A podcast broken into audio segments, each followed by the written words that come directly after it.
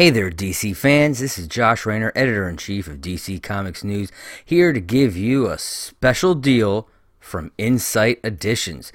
Insight Editions is an amazing company who uh, sells books and collectibles uh, from all sorts of pop culture, whether it be DC Comics, Marvel Comics, uh, movies like Die Hard, Harry Potter, Alien, everything out there in the world you can you can find. You got books, collectibles, uh, pop-up greeting cards. They have all kinds of amazing items.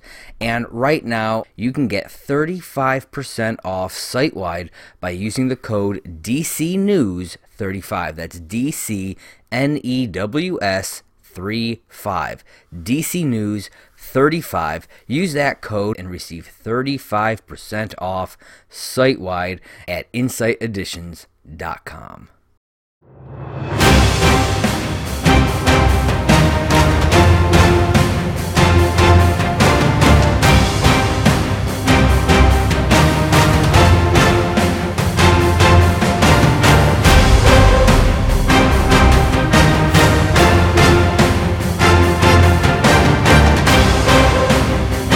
Well, hey there, all you DC Comics News fans.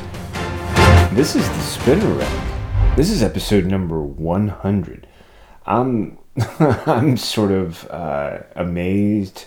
All the other words kind of turn out a bit rough, appalled, aghast. I'm none of those. I'm wow. I'm blown away. I'm grateful. I'm exuberant. And there's a whole bunch of other words I promise I'll find a way to you know work in as we get through this episode. For the most part, it's just a interesting milestone. I know I should have like special guests and all these other things, but then again, that's never what the point of this podcast was. It was just me talking into a mic after reading a bunch of books I'm lucky enough to get because of DC Comics News. That's that's how I get a chance to read all these books uh, they make it possible. Big thank you to uh, Damian Fossiani, our uh, founder, and Joshua Rayner, my amazing editor in chief, the guy who makes me sound as good as I do as often as he does for 100 episodes and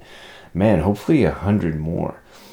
My goodness, what's going to happen when I get to 200? What's going to happen when I get to 150? What's going to happen? Ooh.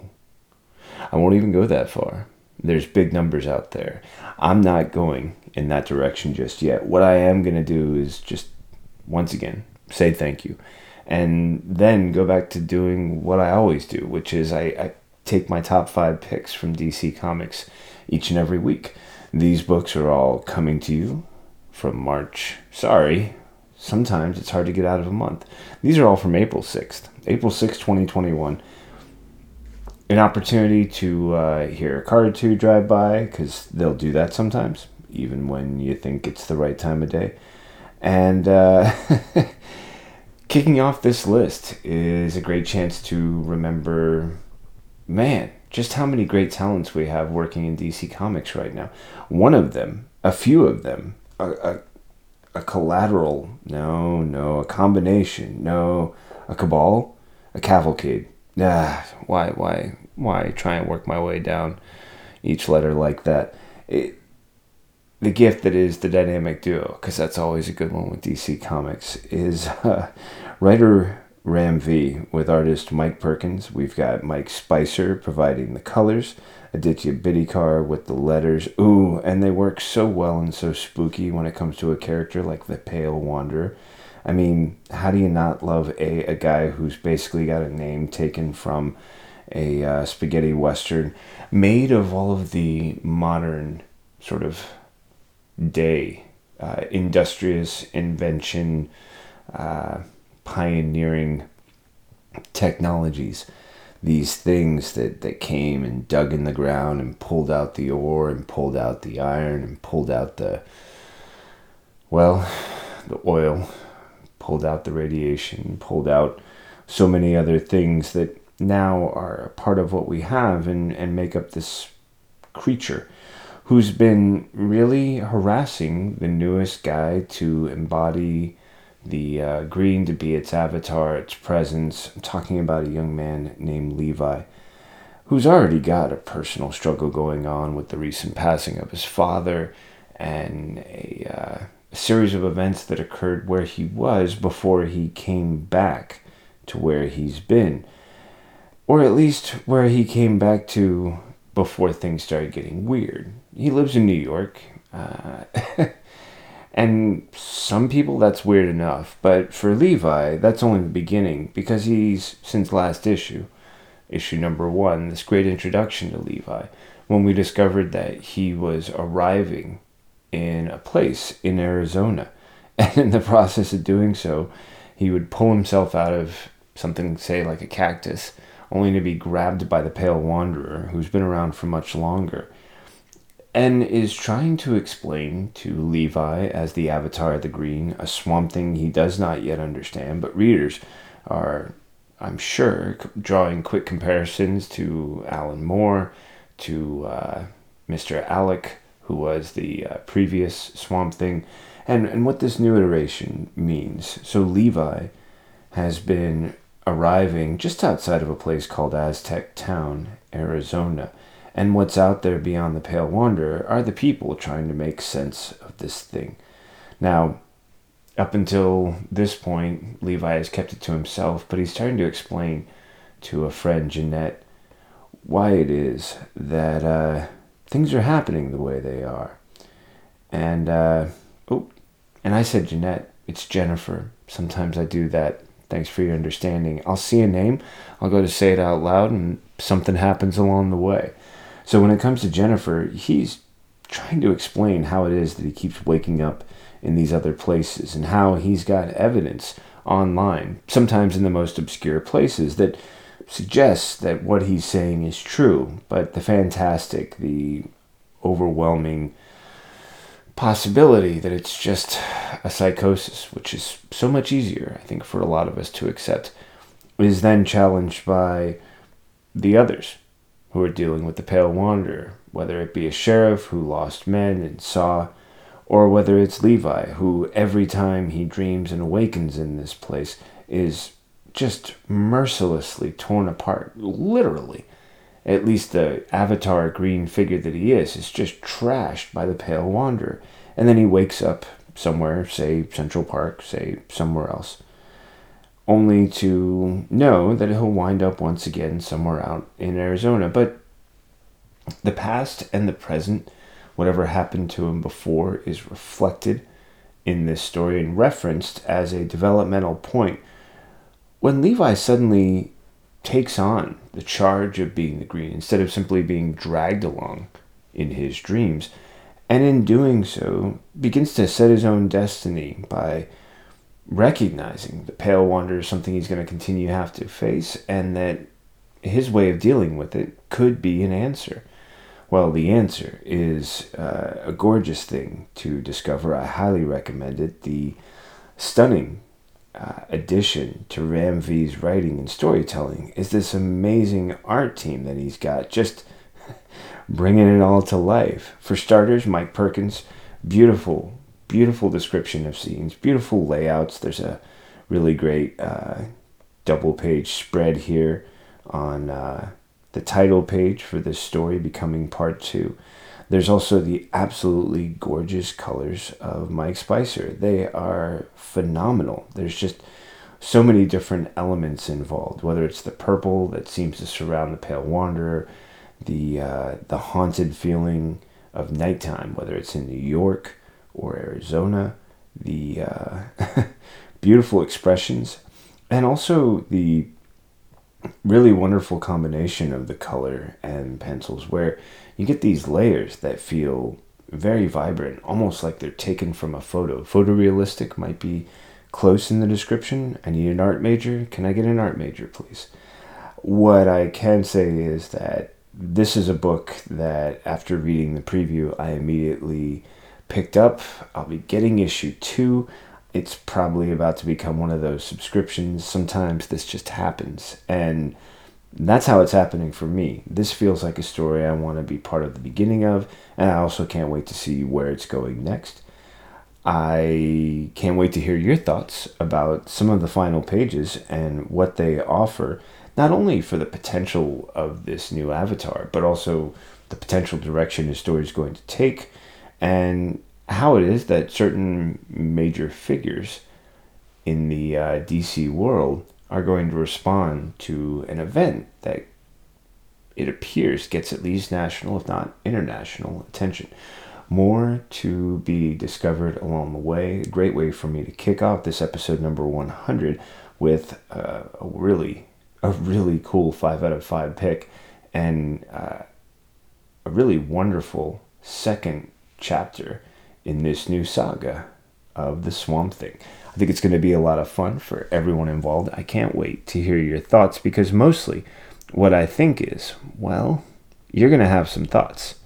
I want to hear them because I might be close, I might be way off, and there's some conjecture I simply don't get into on this show. It simply wouldn't be fair. I mean, goodness gracious, I don't know if you've noticed, but I ramble enough. So, without any further ado, let's keep this train moving. Episode number 100, book number two, Suicide Squad number two. Huh. Anybody else noting a theme here? Don't worry. It it well, you don't have to worry either way. It could repeat. It might just hold the way it is. Suicide Squad number two. it, it really impressed me in a lot of ways. Um, for starters, I love this great introduction. It's the story, it's a part two story. I mean, makes sense if this is only issue number two for uh, Assault on Arkham. And it opens with a really fun sort of rewind regarding the character of Peacemaker, uh, a gentleman named Christopher Smith who used to be a diplomat and believed in peace. And that was his whole purpose. But when he couldn't achieve it the way he wanted, he chose to pursue it in another way. And we get some great flashes to him as a uh, as a member of that group, including those like Blue Beetle and The Question. You might call it the Charlton, you might call it something else. But along the way, we also get a sense of the fact that he believes he's there for a reason. He's just working for Waller because they have a similar objective. And she's done what she always done or does she has set up the idea of what is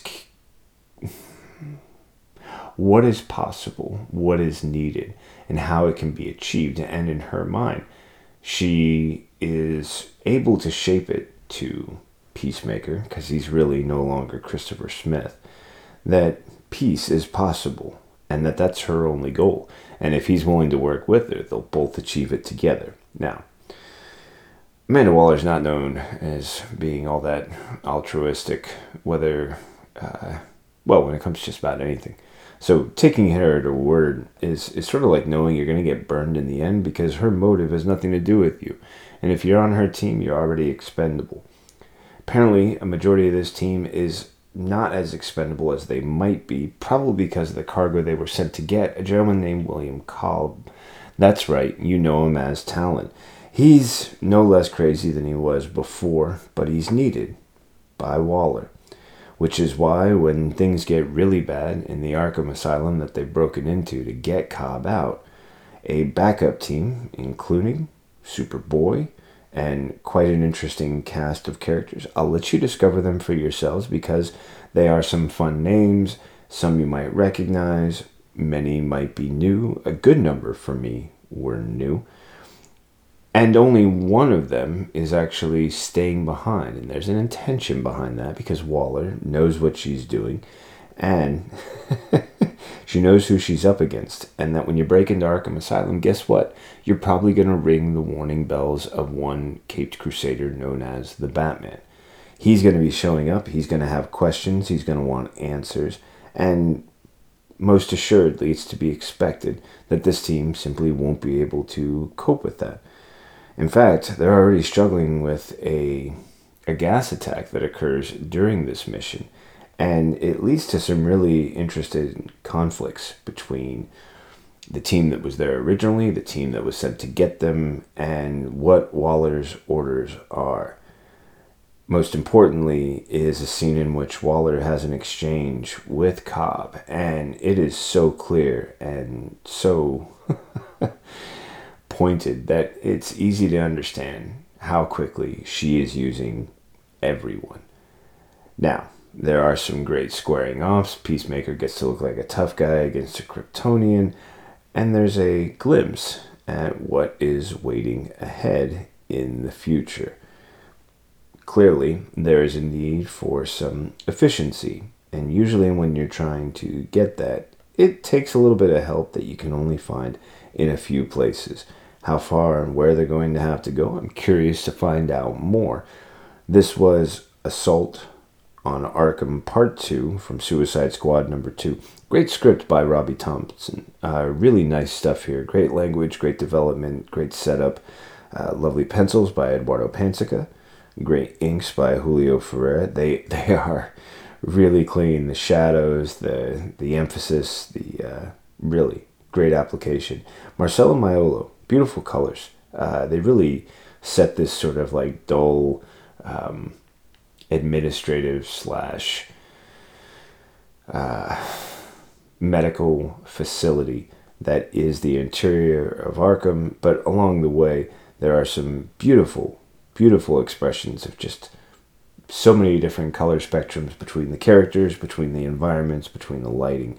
Wes Abbott's letters really bring to light this feeling that uh, I have to say is very expressive when it comes to the voices of these characters. You get the sense who's talking like most of us, who's adding a lot of emphasis behind their words, who maybe doesn't talk like the rest of us. And at some point, it'll be explained why it is their words and the uh, the emphasis around them is so interesting. Overall, uh, really great.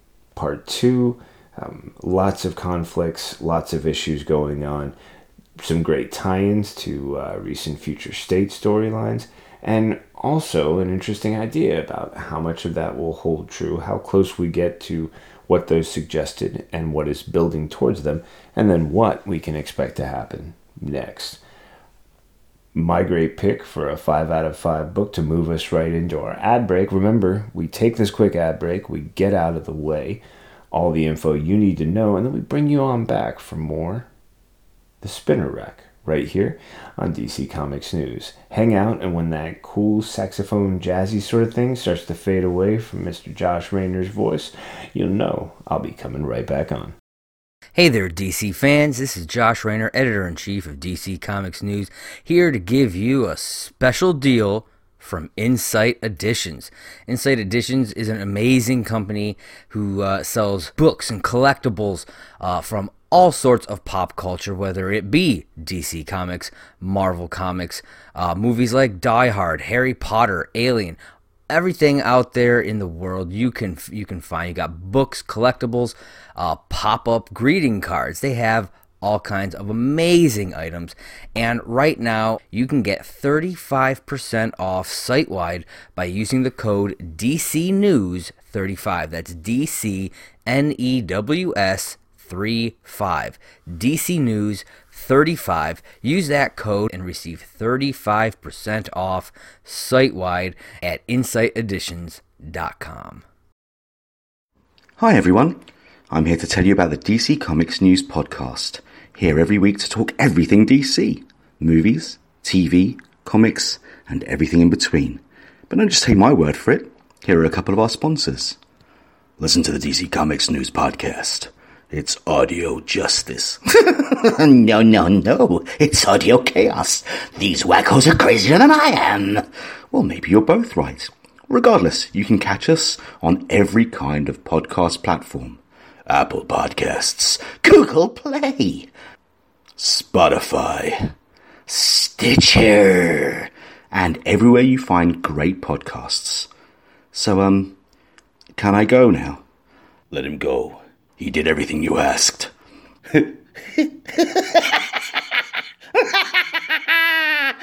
no.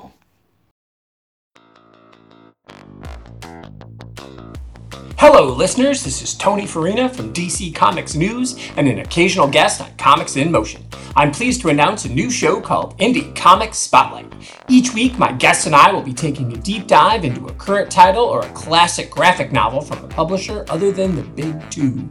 Consider this show the best of the rest. My hope is that we'll bring new readers to independent comics and give old readers a chance to share their thoughts. Join me each week in the Comics in Motion feed in your favorite podcast catcher.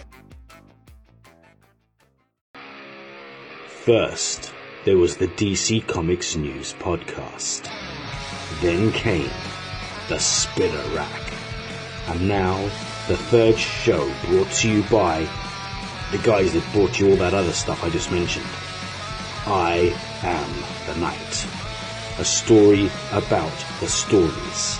A show celebrating Batman, the animated series. Week by week, episode by episode. Just when you thought it was safe to put on a pair of headphones.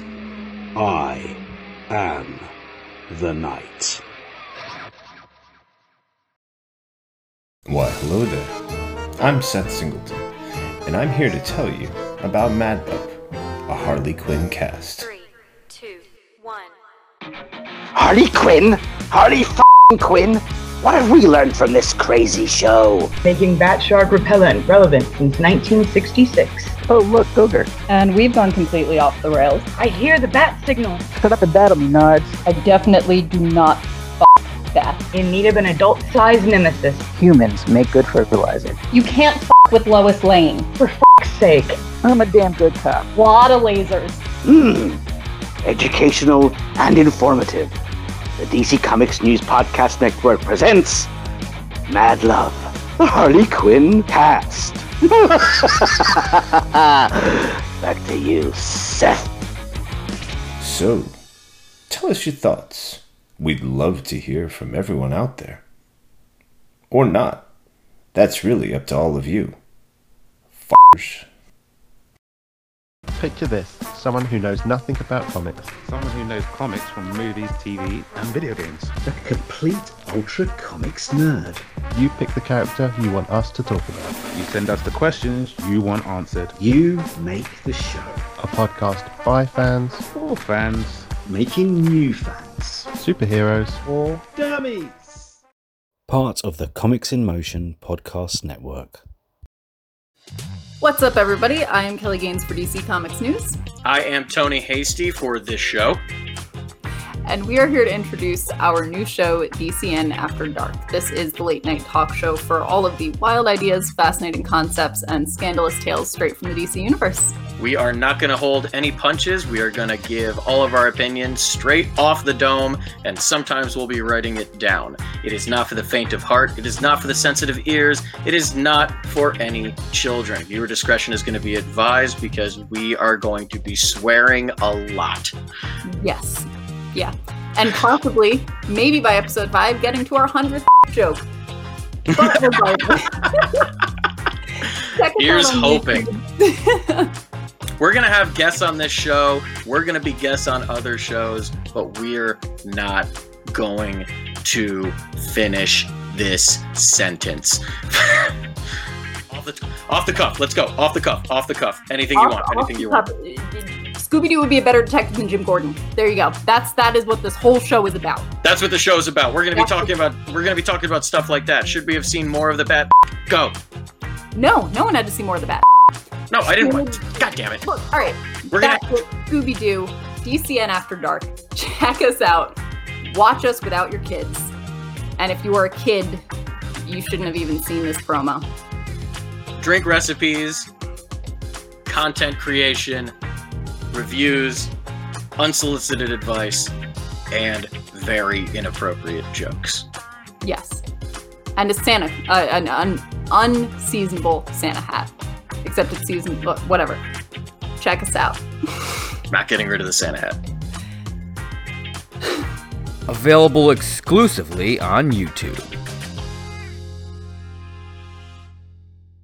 There goes that cool jazzy music, and like I promised, I am back. Did you catch all that stuff going on? Don't worry, I try and do a little bit of a recap at the end, but the ad should, for the most part, let you know how much we have available just by making sure you're subscribed and always a part of the DC Comics News Podcast Network and all of those other channels. We are spreading out, exploring into, expanding more DC Comics in store for everything you might need. Trust me, trust me, we've got it. And if not, we're getting it. And if we don't got it or are getting it, let us know, and we will.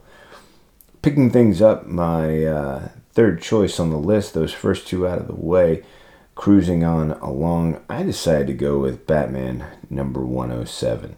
In a story called The Cowardly Lot, it's a difficult thing to see how Batman is trying to piece together how it is he ended up in a chair being tortured by Scarecrow. James Tynion's writing is matched wonderfully by Jorge Jimenez art with some really gorgeous collaboration when it comes to colors from Tomeu Morey, Clayton Cowles providing the letters, an original cover by Jimenez and Morey, with a variant cover by Francisco Mattina, and a 125 variant cover by Riccardo Federici. Now, when it comes to Batman being stuck in this chair, he's trying to think back, and he's even getting a little bit of coaxing from Scarecrow to recall what it is that was going on when he suddenly left what he was doing to wind up in this chair. And it was an interesting idea that Scarecrow was no longer relying on simply chemicals, trying to reach the root of psychosis, of fear, of how to feed off of it. And to do so, the application of a simple straw scarecrow mannequin, but not terribly simple, enough to be scary, relying on the fact that tensions are so high in the city with everything that's happened since Joker War, since A Day at Arkham, and so many other things. Now, we do get a great um, appearance of a very popular guest character.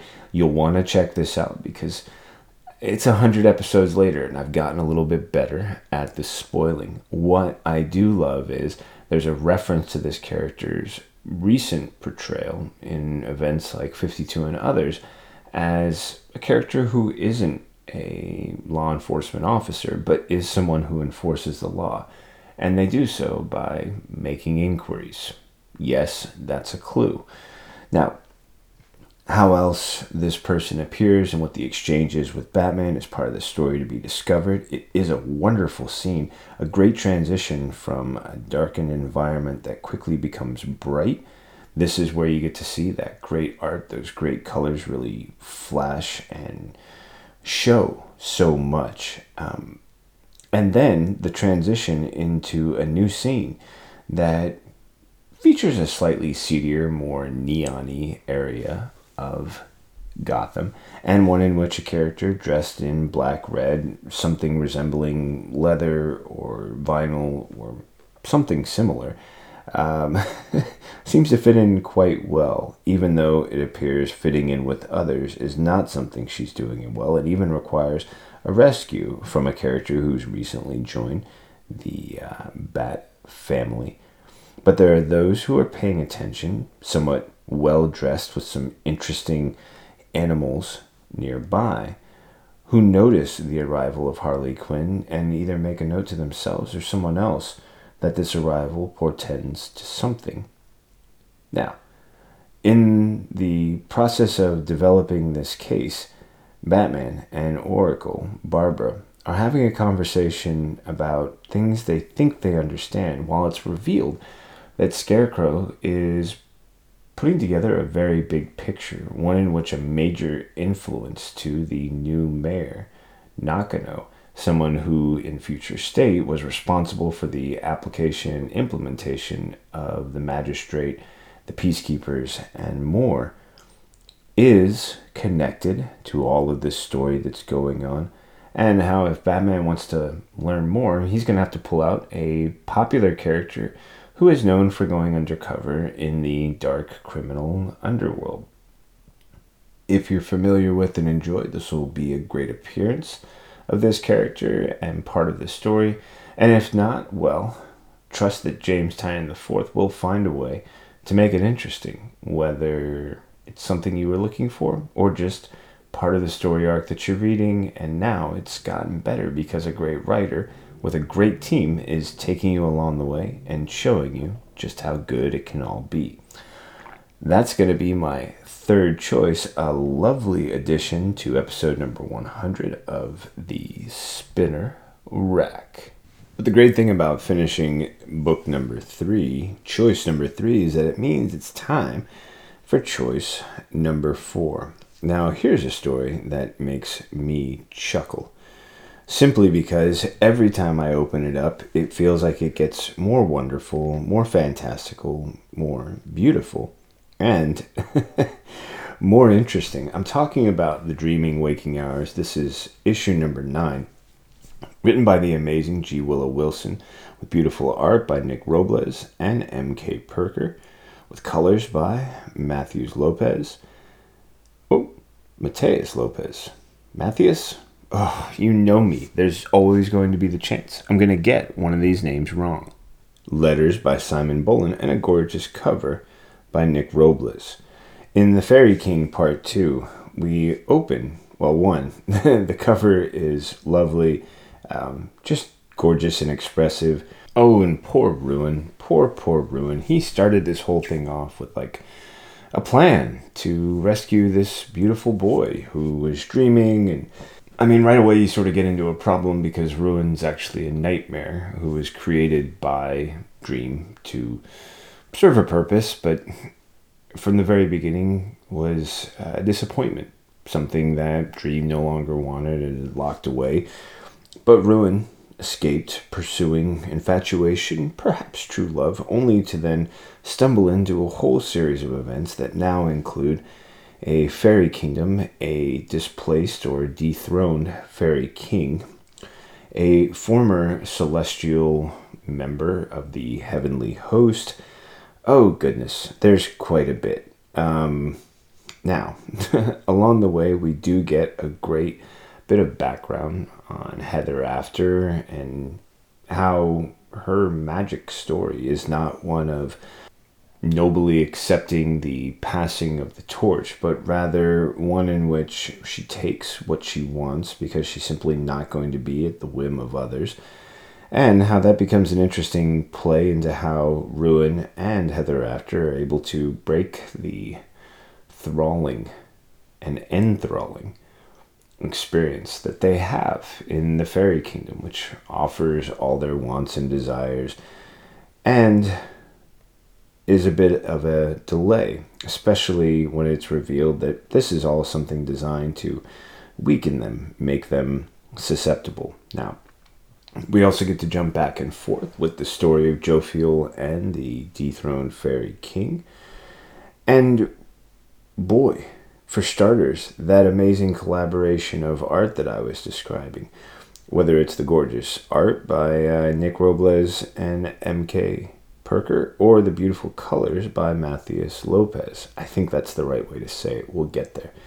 Those things shift between the sort of dreamy, glowy, golden sunshine sepia feeling of the happy experiences, the fantasies, followed by the rather ragged looking fairy kingdom now that it is under the rule of a queen who doesn't look very confident, let alone sure of herself, and really doesn't seem like the type of person who could actually dethrone the fairy king. But she's the one in charge, and perhaps she's the big reason why things look as bad as they do and why they are as bad as they are.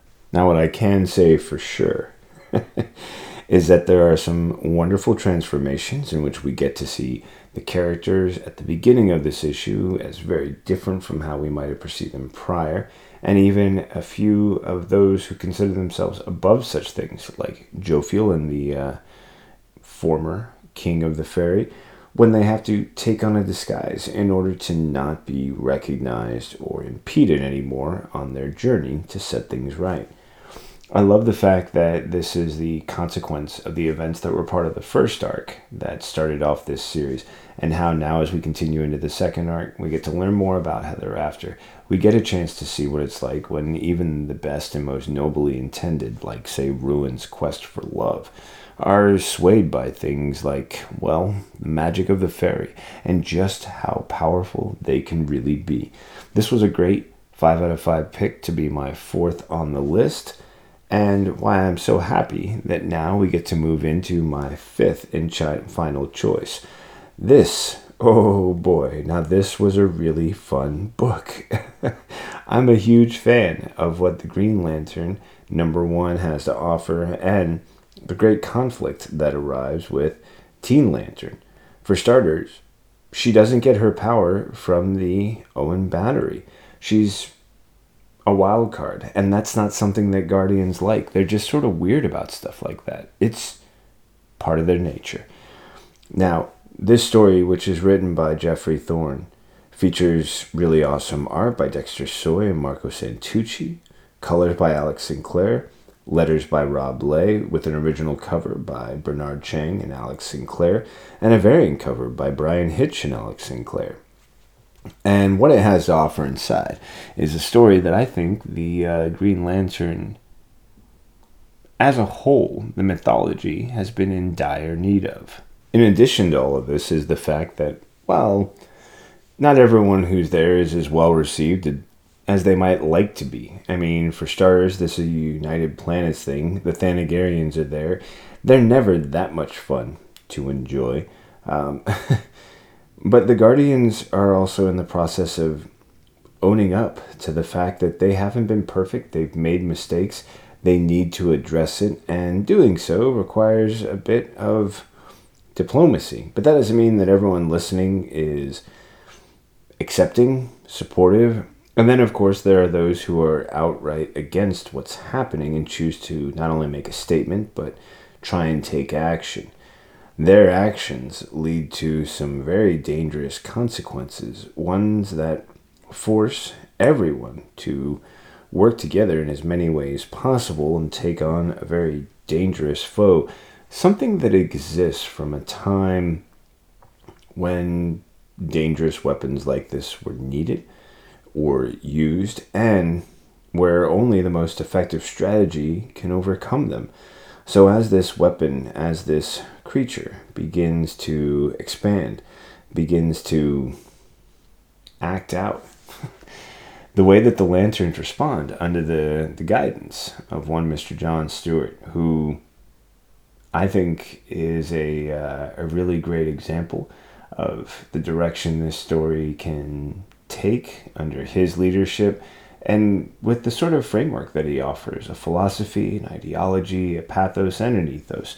And with all of that, I think Green Lantern number one is a great introduction to where the Green Lantern story can take us next.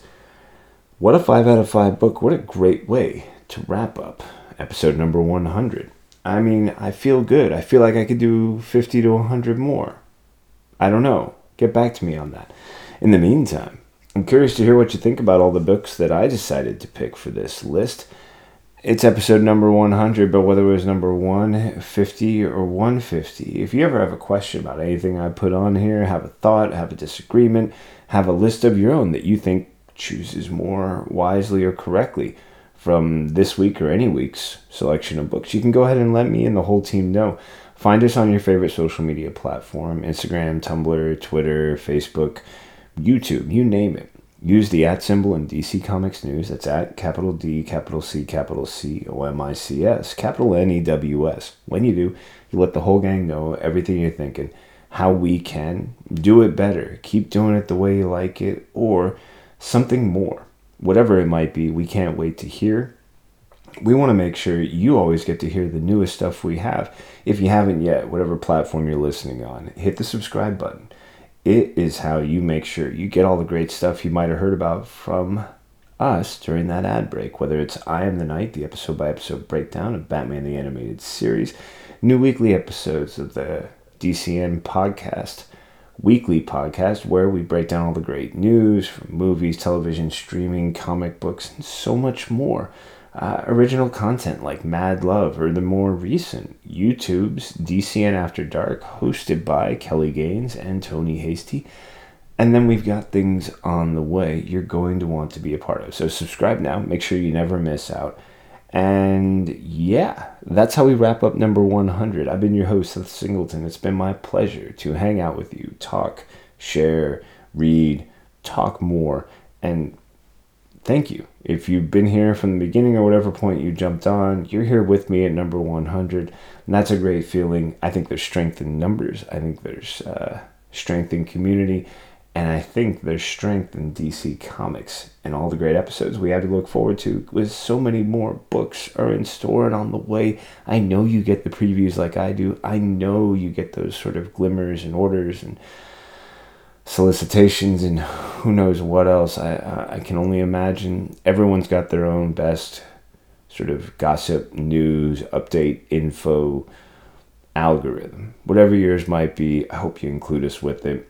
Can't wait to come back, talk more DC Comics with you on upcoming episodes of the DC Comics News Spinner Rack. 100, 100 more, who knows? Stick around. Let's see how far we can take this. In the meantime, we only have one thing we like to say, and that is to always read more comics. Take care now.